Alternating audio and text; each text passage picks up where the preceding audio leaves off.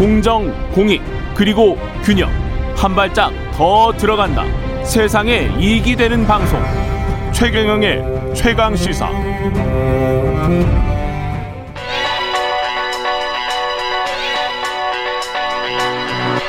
최강 시사. 김한의 눈.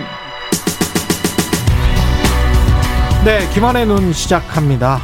재보선 보도 검증이 없다.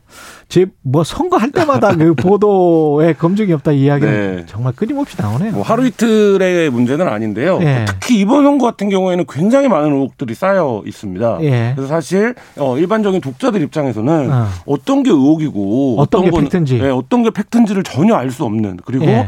완전히 진영화된 선거가 그 치러지고 있다 보니까 음. 본인이 믿고 싶고 자기의 신념에 부합하는 사실만 어 이렇게 자기의 주변에 그렇죠. 어, 이렇게 회오리치는 이런 네. 상황들이 계속되고 있는데요. 어.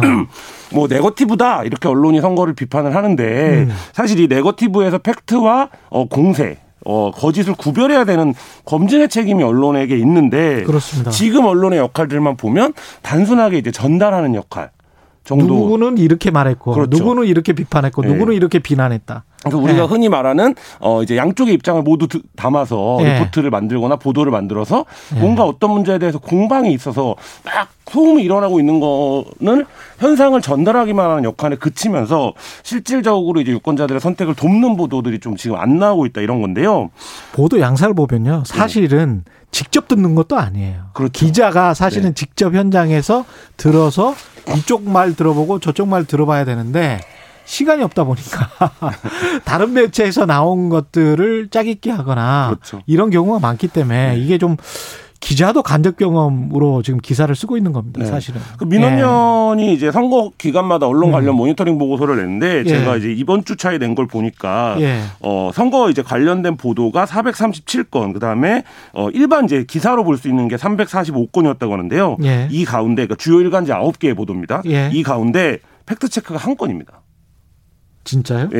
그러니까 345건 가운데 예. fact check로 구분된 건 단 한 건에 불과하고요. 궁금한 거 굉장히 많았잖아요, 사실 우리가. 그렇죠. 예. 그러니까 대부분 이제 보도 형식이 어떻게 되냐면 음. 아까 마- 방금도 말씀하셨지만 어떤 문제가 있다. 네. 근데 이 문제에 대해서 여당은 이렇게 말했고 야당은 이렇게 말했다. 네. 이게 이제 대, 스테레오타입의 보도 형식입니다. 이게 예. 사실은 저널리즘 교과서에도 제가 미국에서 배울 때 뭐라고 하냐면 he said, she said 저널리즘이라고 해서 네. 아예 명칭이 따로 있어요. 그러니까 굉장히 질이 낮은 수준의 보도를 하면 그는 뭐라고 말했고 그녀는 뭐라고 말했다. 이러고 끝이에요. 음. 이거를 he said, she said 저널리즘이라고 하는데 이, 이런 보도를 하지 말라고 저널리즘 교과서에 나와 있거든요. 네. 근데 그런 보도만 있는 거지. 근데 선거 기간이 예. 되면 오히려 그런 경향이 더 두드러지는 악순환이 발생하는데요. 음. 이게 어떤 문제 때문이냐면 예를 들면 이런 문제입니다. 지금 언론에서 보면 어, 오세훈 서울시장 후보는 내곡동 땅 관련된 문제가 있고 예. 근데 이것만 보도를 하면 기계적 중립이나 형평에서 어긋나할 것 같으니까 박영선 후보의 문제도 하나 끼워 넣었습니다. 그게 말씀하신 히세드 시세드 저널리즘의 전형인데요. 그래서 박영선 후보의 도쿄 아파트도 예. 같은 비중으로 처리를 해버립니다.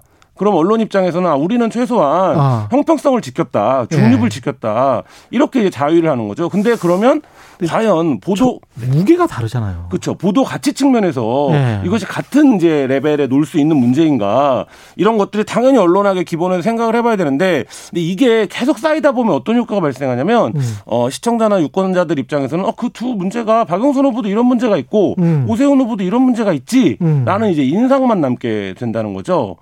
사실 지금 이런 형태의 보도가 계속되고 있습니다. 이게 형평성이라는 문제 이거 법하고 좀 비, 비슷합니다 사실. 그렇죠. 네. 예, 검찰이 어느 정도의 중재로 다를 것이냐 또는 판사가 어느 정도로 뭐 재판의 결과를 내놓을 것이냐 그런 상황인 것 같은데 논란의 핵심이 뭔지를 알려주지 않는 보도는 참 문제가 있습니다. 그러니까 예를 들어서 예. 논란이 지금 굉장히 쌓여 있고 의혹이 쌓여 있는데 논란이 왜 논란인지에 대해서는 언론이 설명을 거의 못한다는 거예요. 그러니까 예를 예. 들면 박영선 후보가 일본의 도쿄 아파트를 갖고 있는 게 논란이다라고 보도를 하는데 예. 왜 논란인지 그 맥락을 추적하고 예. 맥락에서 이게 논란이 될 만한 것인지 아닌지를 판가름을 하면 되는데 취재를 통해서 그렇죠. 그런 부분들을 안 하고 오세훈 후보의 내곡동 땅이 셀프 보상 논란이다라고 음. 하면 이게 실제 셀프 보상으로 볼 수 있는 것인지 정리라도 해줘야 되는데. 네, 근데 이제 예. 이런 식의 이제 보도가 되지 않는데 저도 네. 뭐 현장에 있지만 선거 기간 중에 이런 문제가 발생하면 데스크들이 굉장히 기계적 중립을 지키라는 요구를 많이 합니다. 그러니까 그렇죠. 왜 한쪽 네. 얘기만 하냐 이런 네. 얘기를 굉장히 많이 하는데 사실 이제 그거 그런 경향성들이 쌓이면서 특히 이번 선거처럼 나의 정책이나 나의 비전을 통해서 선거 치러지는 선거가 아니라 음. 저 후보에게 어떤 문제가 있다라는 것이 부각되는 선거가 되면 그렇죠. 어, 이 양상이 굉장히 극단적으로 두드러지는데 이번 선거가 특히 그렇습니다. 그렇죠. 그 언론사들이 사실은 그 사실에 관한 판단을 명확히 해주고 그 경중을 가려주는 게 또 언론사의 일인데 그거를 아예 책임을 방기하거나 회피해 버리는 거죠. 네. 예. 오세훈 후보의 용산 참사 관련 발언도 이게 언론이 좀 왜곡하는 경향이 있습니까? 오세훈 후보가 이제 어제 그런 얘기를 했죠. 자기 예. 발언에 앞뒤가 있는데 잘라서 예. 그 부분만 부각됐다. 특정한 부분만. 그러니까 저, 그 저항적 폭력이 있었다는 오히려. 부분 예. 했는데 이 오보의 바- 발언은 조금 이제 안 맞는 게 예. 국개 아홉 개 전국 단위 아침 종합 일간지 가운데 음. 당일에 오보 발언을 조명한 그러니까 비- 보도한 언론은 경향신문과 한겨레 두 곳뿐입니다. 그러니까 나머지 음. 언론은 아예 보도를 안 했어요. 보도도 안 했어요. 네, 그러니까 시- 지면상에는 보도를 안 했습니다. 임차인들의 폭력적 저항이 본질이다 용산 네.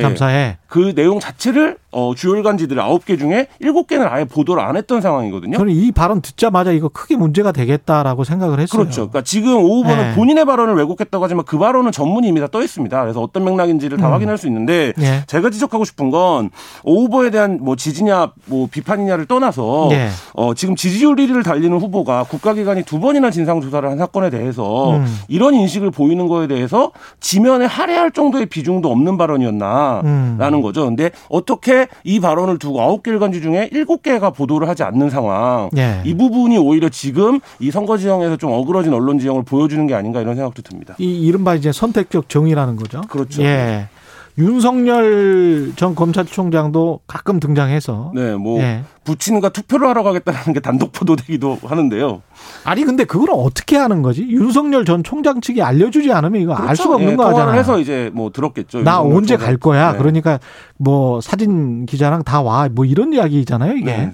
근데 이게 조선일보에만 지금 보도가 되고 있는데요. 아, 윤석열 그래요? 총장의 동정이 예. 조선일보가 한 20일 전쯤에 윤전 예. 총장에게 4월 재보선에 좀 개입해야 된다. 음. 이런 취지의 이제 보도를 했고 예. 그리고 조선일보를 통해서 이제 윤석열 총장이 메시지를 내는 이런 상황인데 음. 결국 이거를 기사를 읽어보면 첫 번째 문단, 두 번째, 세 번째 문단까지 읽어보면 음. 윤석열 총장의 워딩인데 이게 결국 조선일보가 하고 싶은 얘기예요, 그냥. 알겠습니다. 김한의 눈이었습니다. 감사합니다. 네, 감사합니다. KBS 라디오 최강 시사 최경련의 최강 시사 2부는 여기까지입니다.